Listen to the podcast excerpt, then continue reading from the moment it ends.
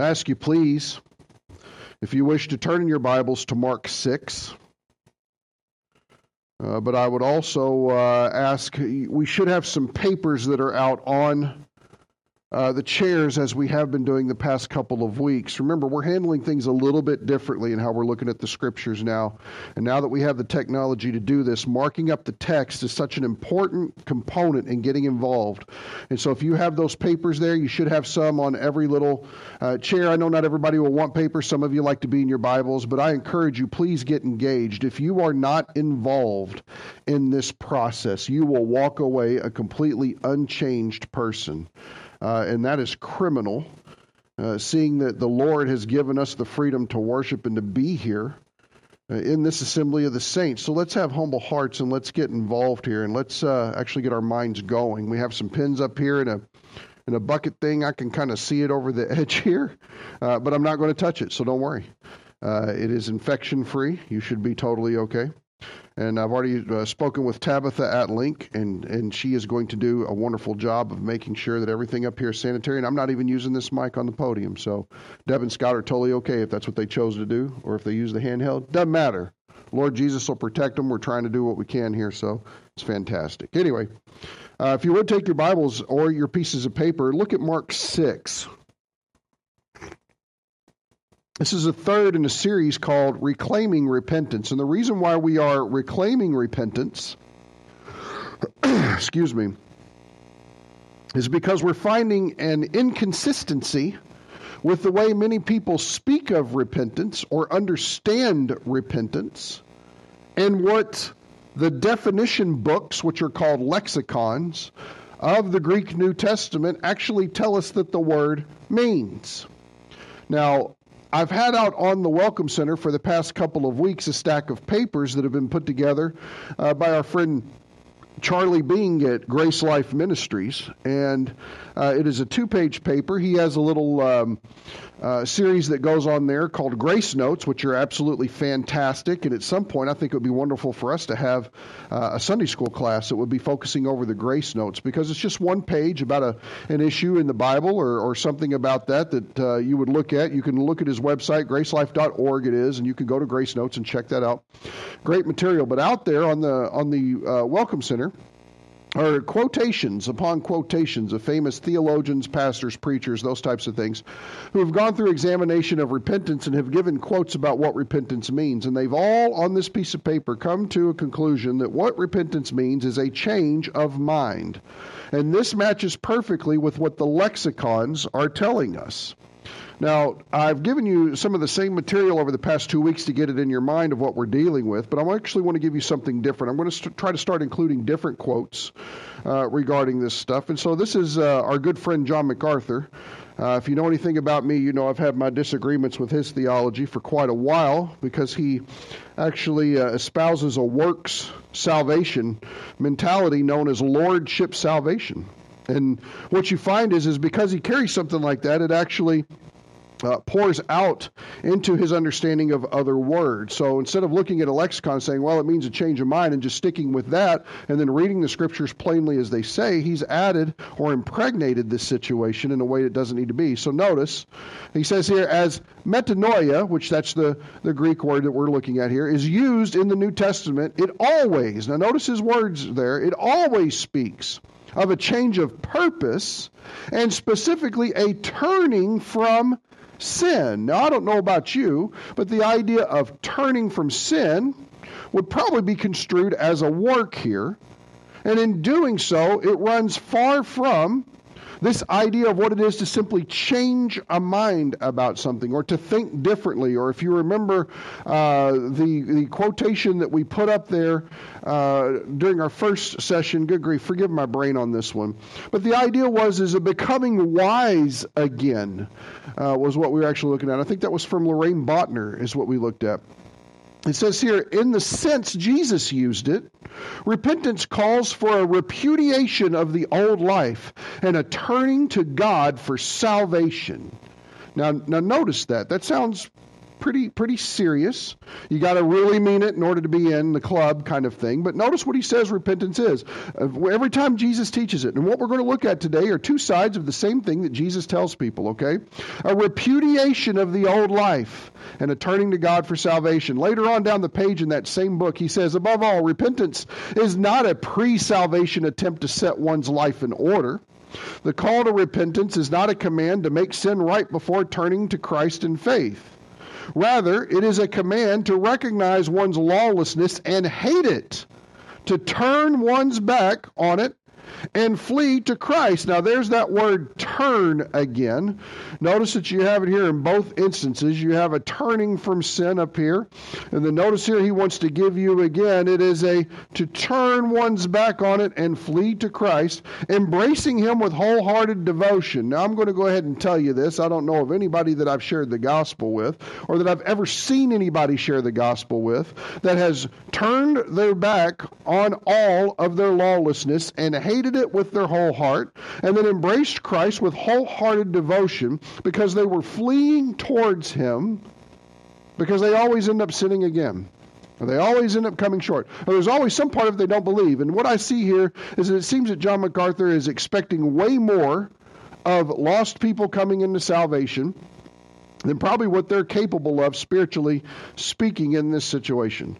Um, now, I say that to say this John MacArthur would tell you that repentance is an indispensable element of salvation. Someone actually going from being uh, a, a, person who is dead in trespasses and sins, having no spiritual life whatsoever, to believing the gospel. They would have to repent as well and coming into spiritual life.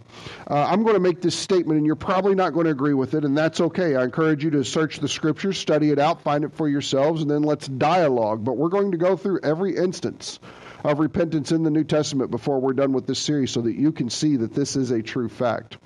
Let me take a sip of tea before I tell you this. Suspense. Repentance is not a necessary precursor, nor is it a situation where it's the other side of the coin of faith in Christ. It is not. Could it be included? Yes, it can. But does it have to be concluded? Is it a necessity? No, it is not. Let me give you an example. We'll return to the first mention that we have in the New Testament of this. We find it in Matthew, chapters 2 and 3. If you remember, we'll do this. Brenda here. This is John the Baptist here. His first thing, repent. This is what his this is what his ministry was about. Repent. Why? Causal conjunction for Going back to this, why do I need to repent? For the kingdom of heaven is at hand, and this is because the king was coming on. And remember, notice what he said in this. For this, for causal conjunction, we're explaining why this message is what it is. This is the one, right? John the Baptist, referred to by Isaiah. And we're going to find this in chapter 40, verse 3. We looked at this. The prophet, when he said, The voice of one crying in the wilderness. Now look what he's saying here. He's telling people how to make ready the way of the Lord, make his paths straight.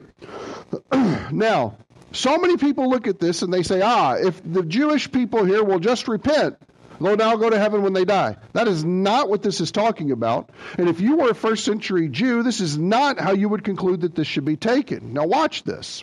I have a good quote here from a man named James S. Hollingsworth. I don't agree with everything he says, but I tell you what, he's got a sharp mind. He's doing a great job rightly dividing the Word of God and, and, and making the distinctions where it needs to be. I encourage you to check him out. I encourage you to look at his podcast. It's called Truth Over Traditions. Check it out. Download it for free. Some interesting stuff that will stimulate a whole lot of thought. Here's what he says In context, this is messianic salvation meaning that it's got Old Testament moorings to it that would refer to Jewish understanding. The deliverance of Israel from Gentile nations and Messiah's rule over the planet. That's what messianic salvation is. When they talk about we're looking for the coming Messiah, they're not thinking about this, we're looking for the coming Messiah so that we can go to heaven when they die. That is looking at everything through the scriptures in a lens of salvation, and that's not how it's done. We have to let the text lead us. What the Jews were looking for here in the first century was actually for the deliverance of their promised king. That's what they're looking for, and this is why the message of the kingdom of heaven is what's going on here. So notice he says, the Jews listening to John's message of God's salvation would have understood national messianic deliverance. Notice that. National messianic deliverance. Israel being delivered from the pit that is the earth and all of its Gentile antagonism that's going on against them. Why? Because they're the chosen nation of God. Notice that this is something entirely different than what comes to mind when we hear the word salvation. Now, is this a salvation? Absolutely, it's a salvation because the word salvation means to save somebody or to deliver somebody or to rescue somebody or even to heal somebody. And more times than not, it's actually used in the means of a physical realm rather than a spiritual realm. So you always have to let context determine the meaning. You always have to follow the author's flow of thought, and you have to know who's speaking, who your audience is, everything that we talk about that makes for effective Bible study. And that's why we're going through it like this. Now remember, the best commentary on Scripture is what? Exactly. The scriptures. See, I'm anticipating in real time that you answered that well. Why? Because you listened to me last. You probably didn't listen to me last time. That's okay. Whatever it is, just don't let Jay speak. Okay, here we go. If you will remember, we talked about Acts 19 letting Scripture interpret Scripture. And any time that you can find that somebody is going to speak to an event in the Bible that has occurred previously or in the future, you know that because it is in the Word of God, it is inspired. The Holy Spirit has inspired this. So you can trust it.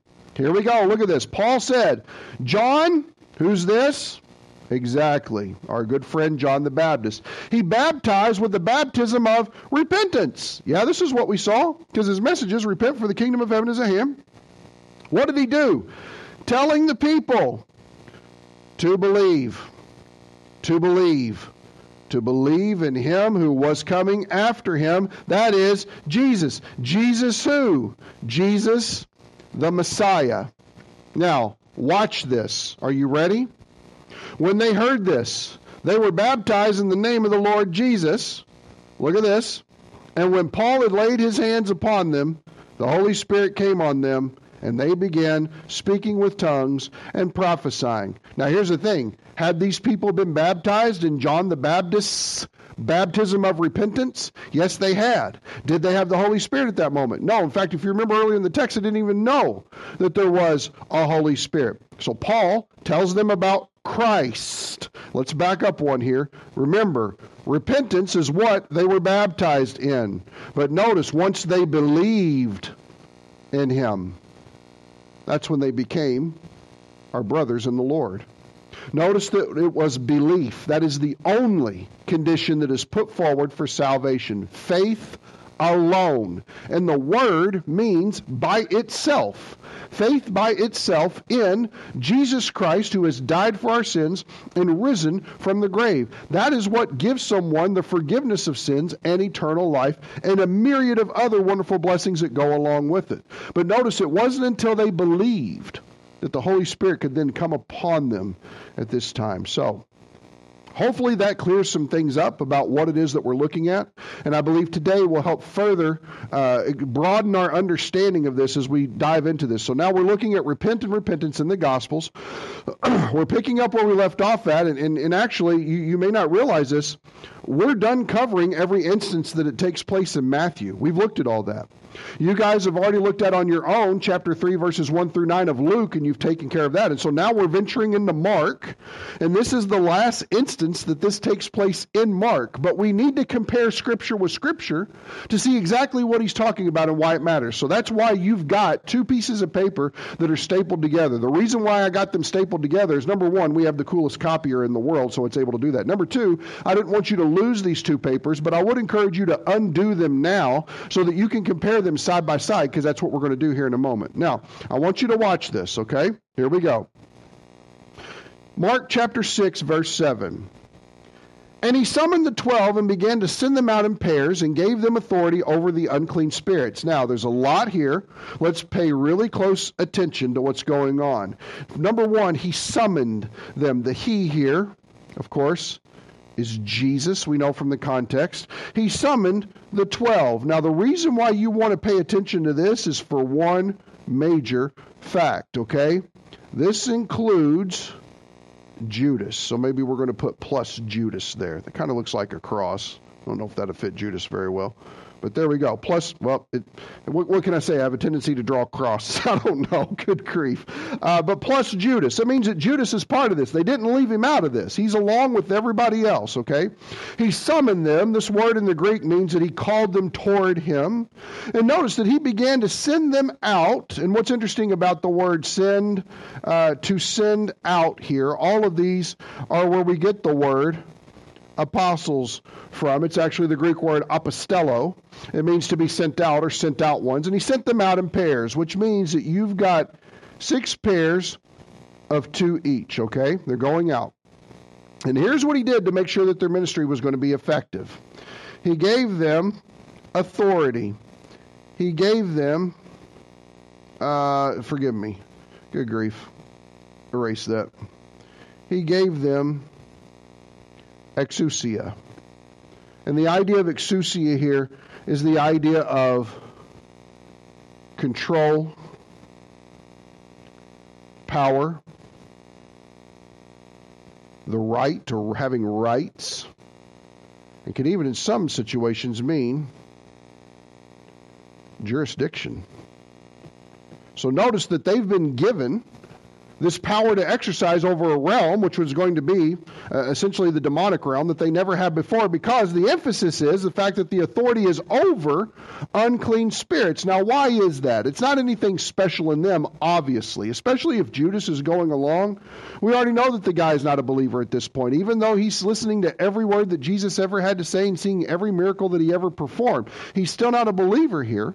But notice it's the fact that it's over unclean spirits. It's the authority of Jesus resting on them over the demonic. And we're going to see that here in just a second.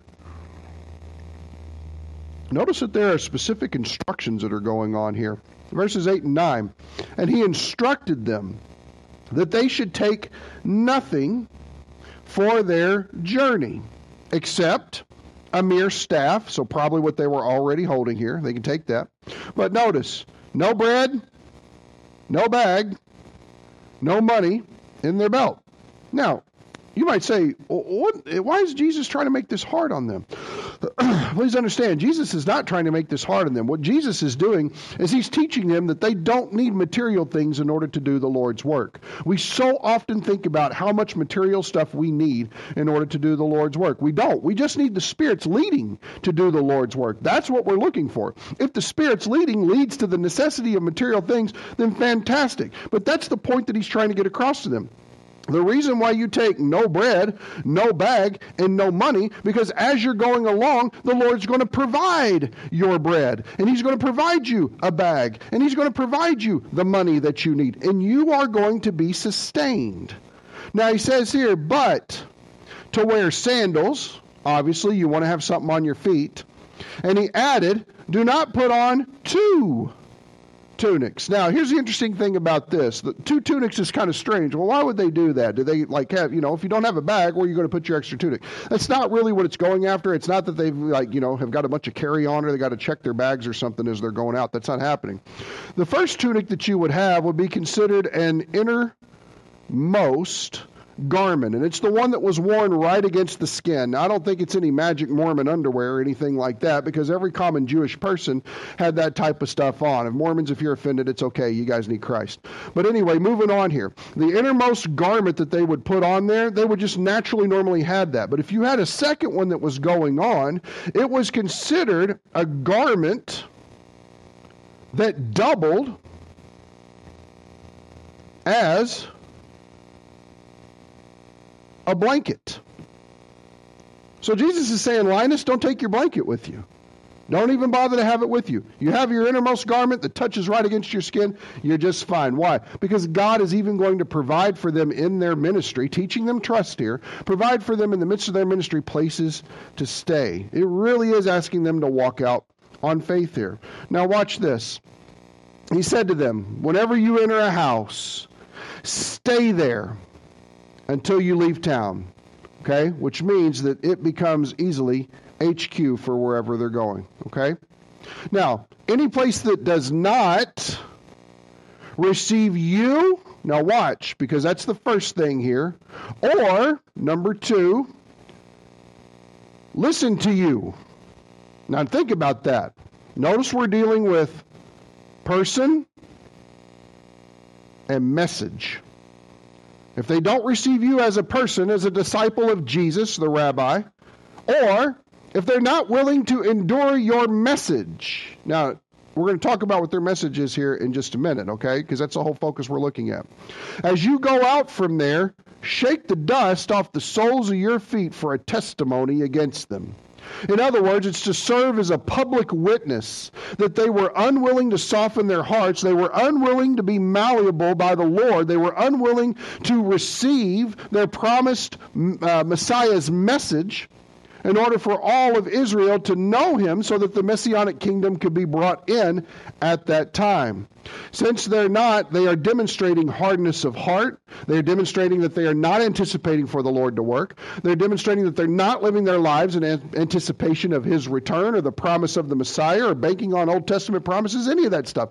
Uh, they're not living their lives for the Lord. And if that's the case, when they walk out of their houses, they are to beat the dust off of their shoes and move on. Now, I know this doesn't fall into kindness Christianity, but I don't think that it's supposed to.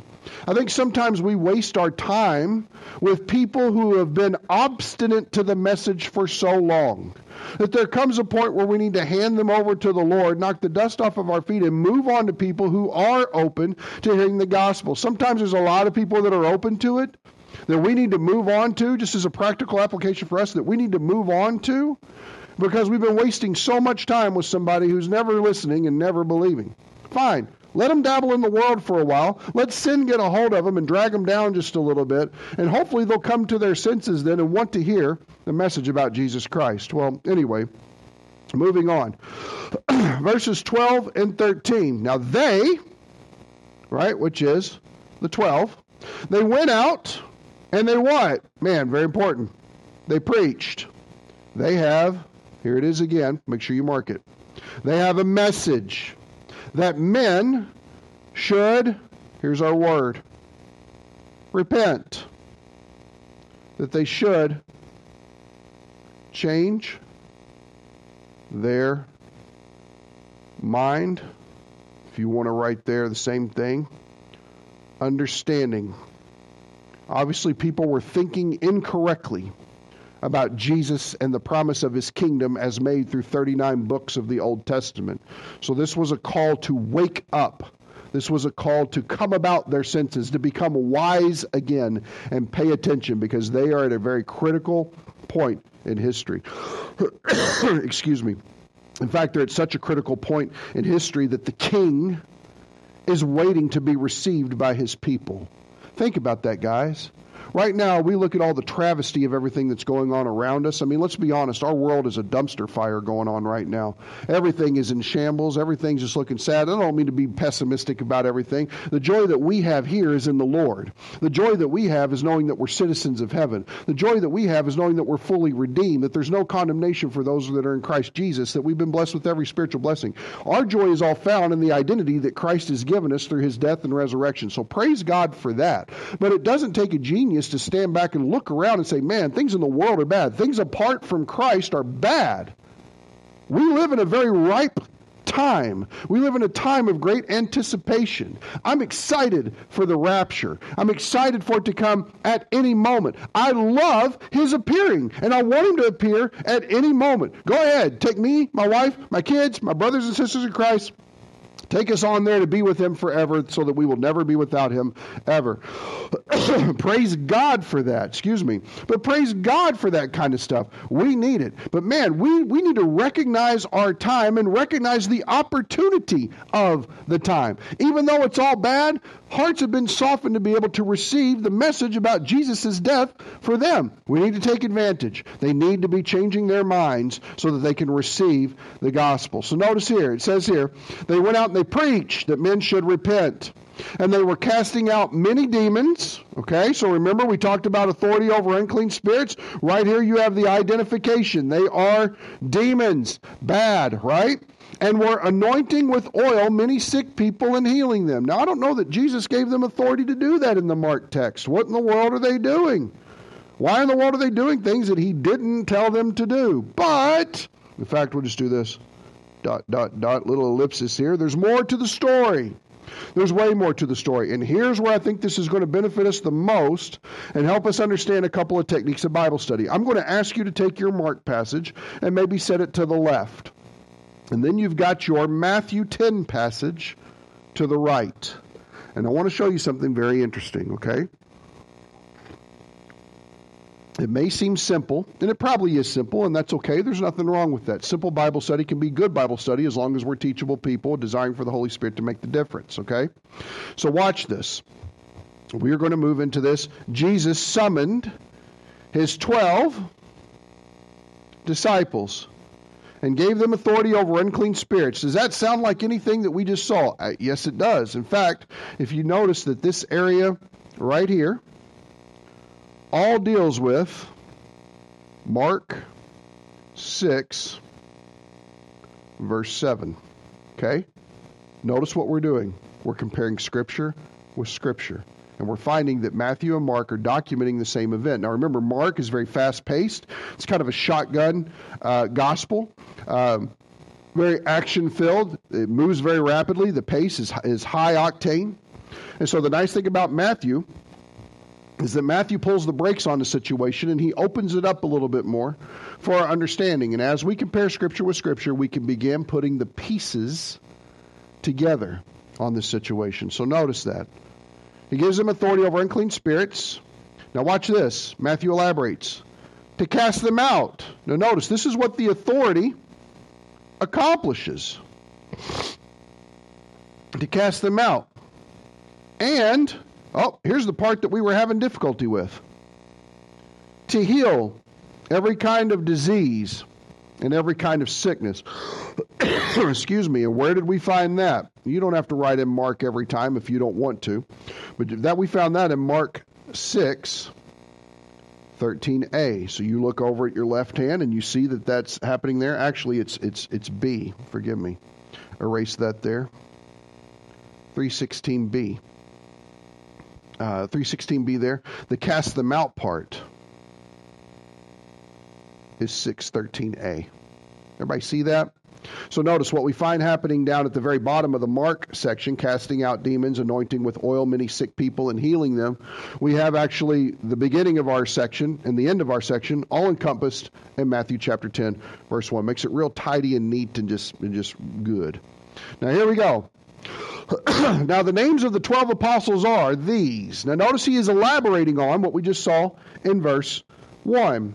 And so here, Take the time. Don't skip over this. Sometimes we get to genealogies, we skip over them. Sometimes we get to places on a map, we skip over them. We don't pull out the map and look. We don't take the time to number everything. Let's go through this together with me. The first, Simon, he's number one, who's called Peter. Second is Andrew, his brother. Third is James, the son of Zebedee. And the number four is John, his brother.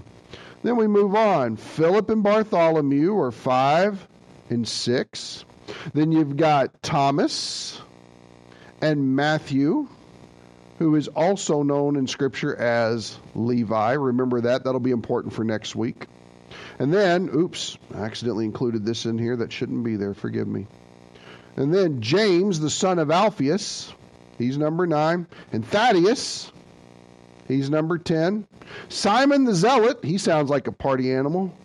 Number 11 there. And then our favorite guy, Judas Iscariot, the one who betrayed him. Now remember, it's very interesting to see Then when Jesus uses the idea of the 12, when the, when the gospel writers use the idea of the 12, Mark used the 12 in chapter 6, verse 7. We saw here in Matthew 10 1, the 12, the 12 disciples. It's including Judas. Judas is included in this group doing these things. So it's important for us. It really messes with our thinking to think about the abilities and authority that he had being an unbelieving person. But this is what God chose to do and how he chose to work.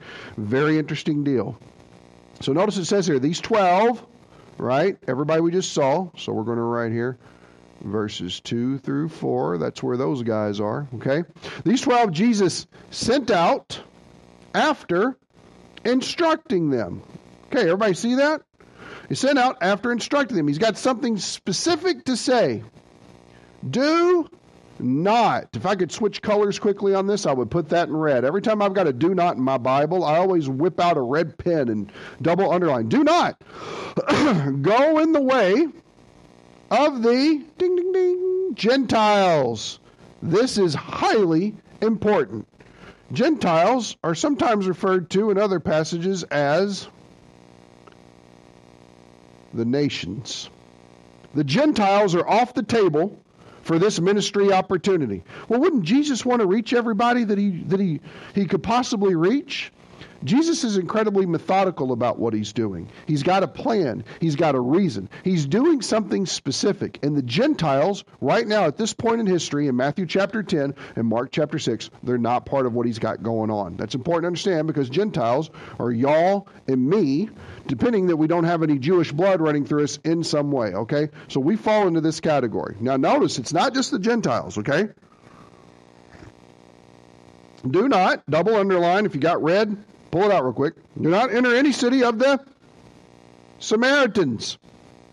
Notice that. Now we know the Samaritans are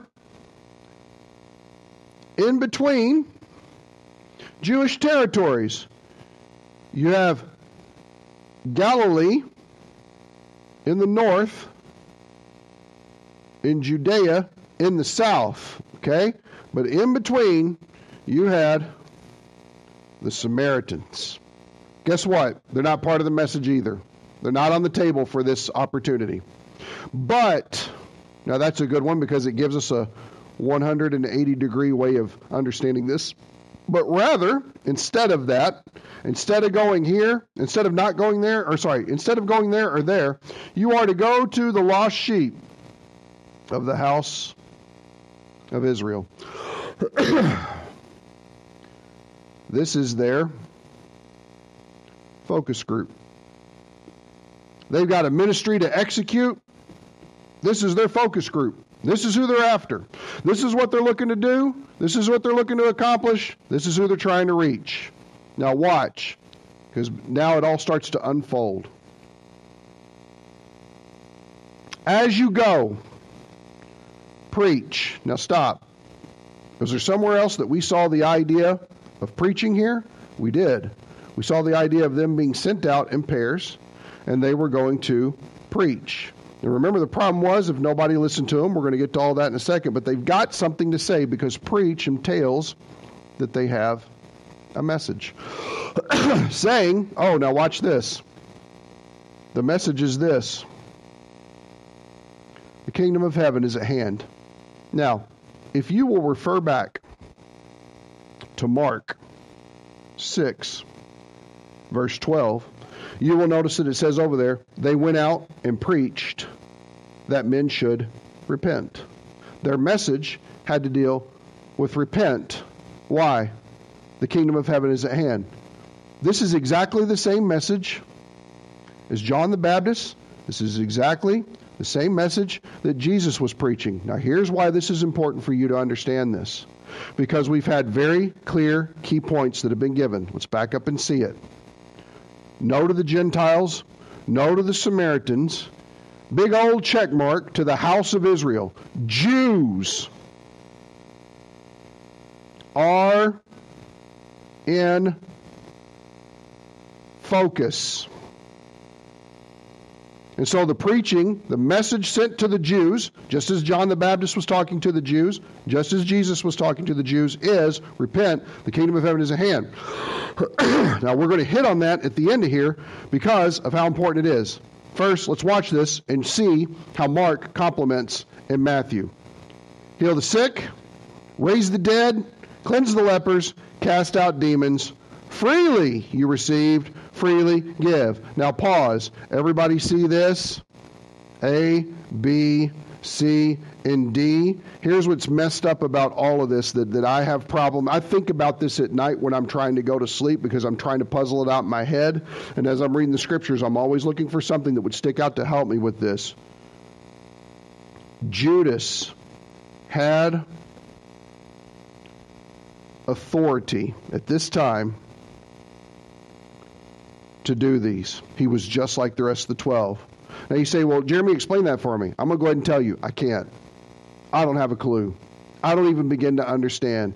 I, I, guarantee you that when I get up into heaven and I'm in Theology 101 with Jesus as my professor, my hand will be up, and this will probably be the first question that I ask him.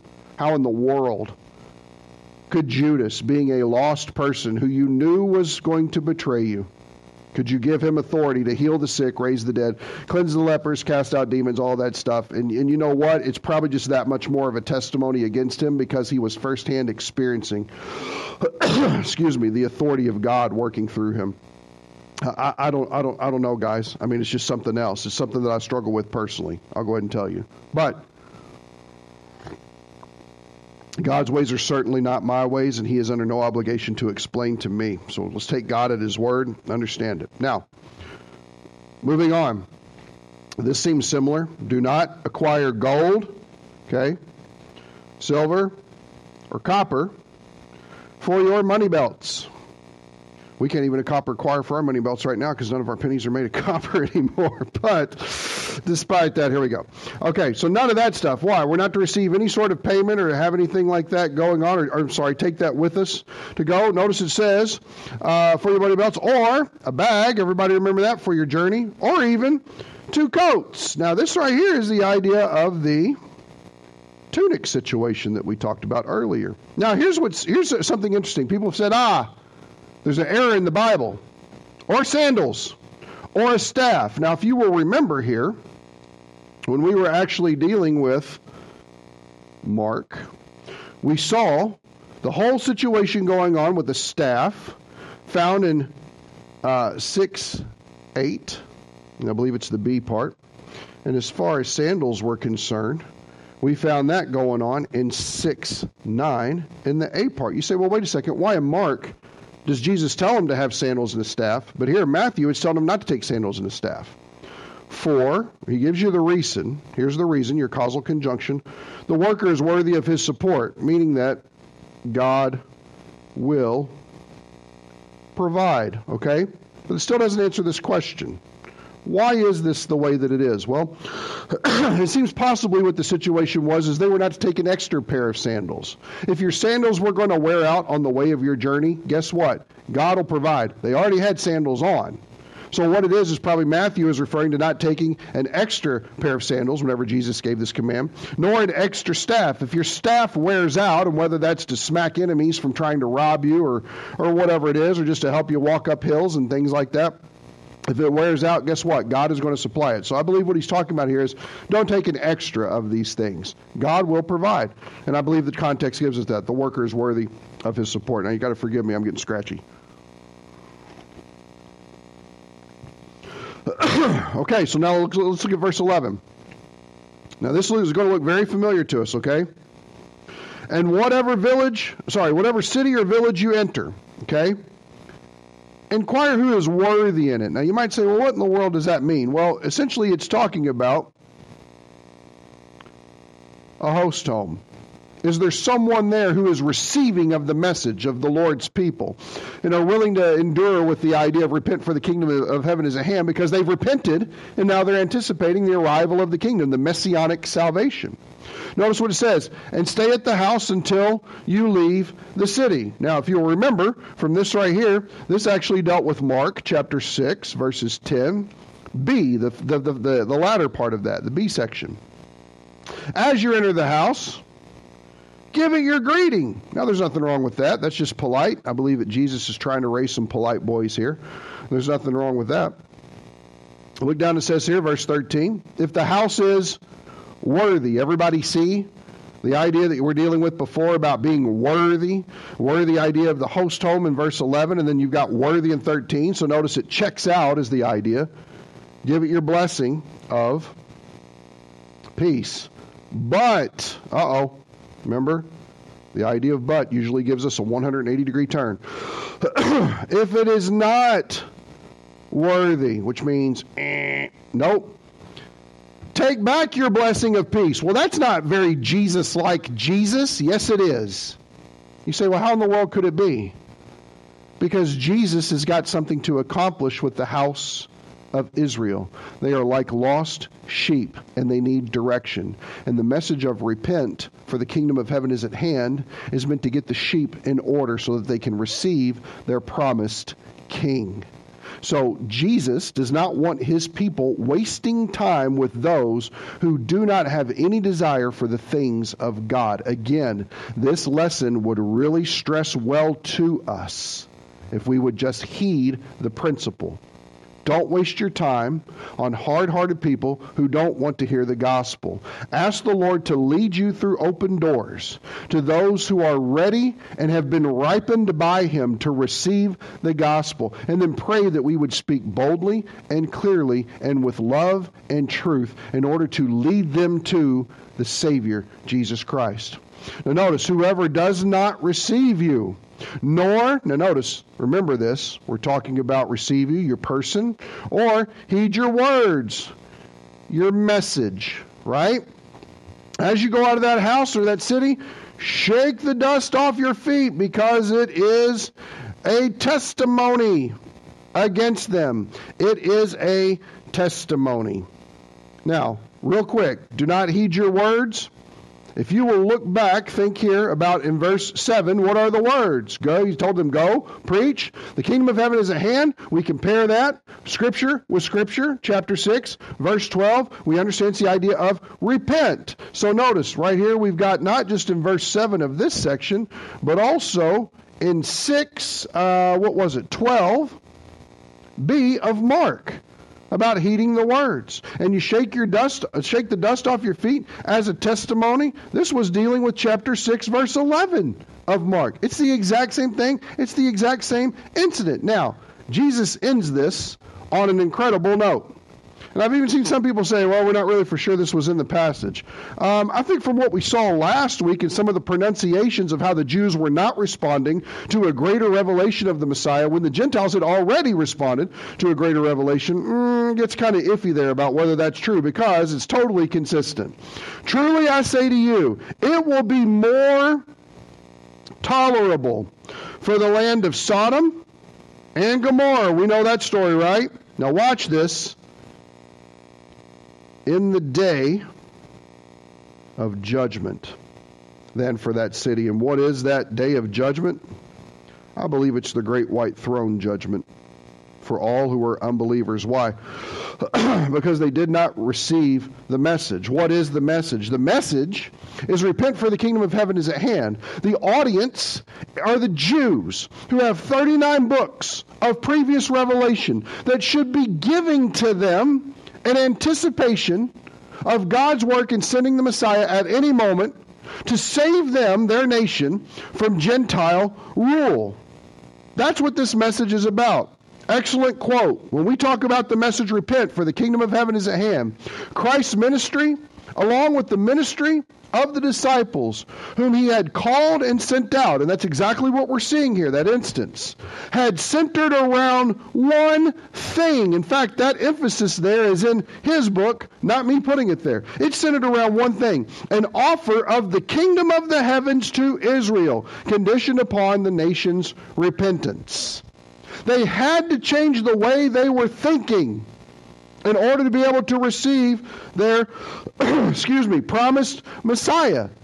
We know it was going wrong because of how things were going with the money changers. We know it was going wrong because of how legalistic the Pharisees were. We know it was going wrong when they brought a woman who was caught in adultery, but they didn't bring the man that was in the midst of the adultery. We know the entire philosophy and thinking and the heart set of the Jewish people had gone wrong. And this is why he is telling them, repent. Repent, for the kingdom of heaven is at hand. Why? Because the king is in your midst. And he is ready to bring in this kingdom. What does it take for them to bring in the kingdom? There needs to be a repentance of the nation. They've got to stop thinking wrong about God and they've got to start thinking correctly about the fact that they need to be rescued. They need his salvation, is what we're talking about. We're not talking about go to heaven when you die salvation. That would not have been on the Jewish mindset. We are talking about ushering in the kingdom of the promised Messiah who will sit on David's throne as promised in 2 Samuel 7 forever and ever. And of his kingdom there will be no end. And it is a literal day that is coming in the future. This message is going out blaring to the Jewish people. What is the message? Repent, for the kingdom of heaven is at hand. Notice that he's not saying, Turn from all of your sins. Have some sort of emotional breakdown. Be willing to hate everything wrong that you've ever done and flee with abandonment under Christ and cling to Him. That's not what He's telling them. He's telling them to get your thinking straight. Why? Because they were to believe in the one who was to come so that when Christ manifested Himself to everyone, notice that He's sending out John the Baptist first and then He came. Notice that He sends out the disciples in six pairs of two, and then he came. They're preparing the way. They're getting people's mindsets correct so that they can receive their king. We know how all this went down in the end. Instead of a regal coronation, it was a crucifixion. They killed their hope.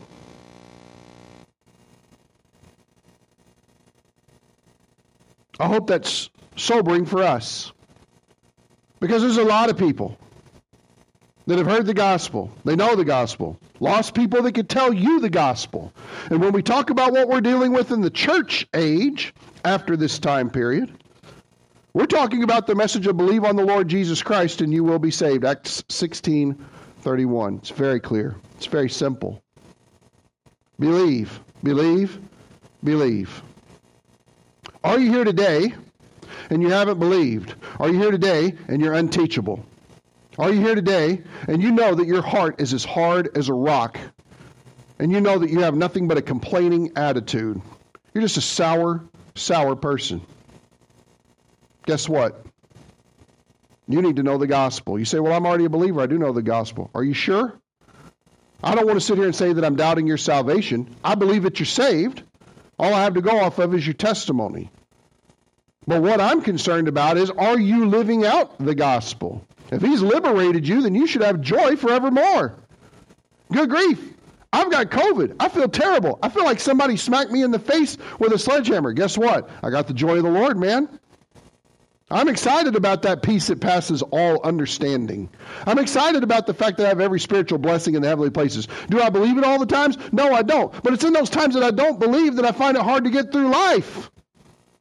And if I can't come to the scriptures and be teachable about these things and recognize even something as basic and simple that we're looking at is there's a difference between the message that was given to the Jews and the message that comes along later after the crucifixion and resurrection of Jesus Christ about believing to be saved, to have eternal life if that's a basic distinction that we can't make in Scripture as we go through there, uh, we have to ask ourselves the question why is that not grasping us?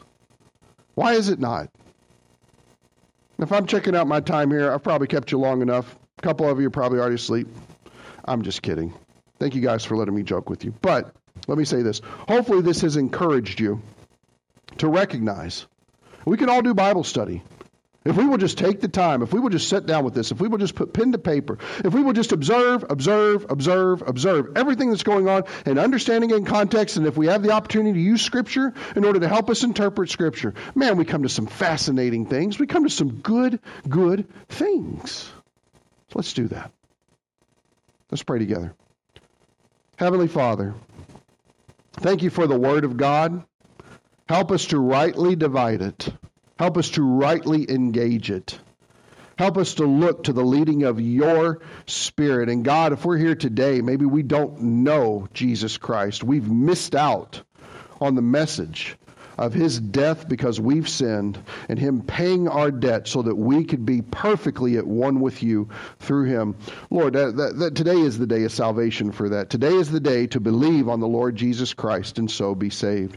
Only he can give us forgiveness of sins. Only he grants us eternal life. And it's only through faith that his work is applied to us. God, help us to mull through these truths, think through them, recognize that what we're dealing with here and all these calls to repentance and the kingdom of heaven being at hand is that it's focused on a Jewish audience. So it is a message for a time and a people. It's so important that we're able to see that in the context. God, thank you for loving us. Thank you for blessing us. And thank you, God, for giving us the opportunity to know you and to love you, Lord. May we be on fire as we leave this place today. We pray it in Jesus' name. Amen.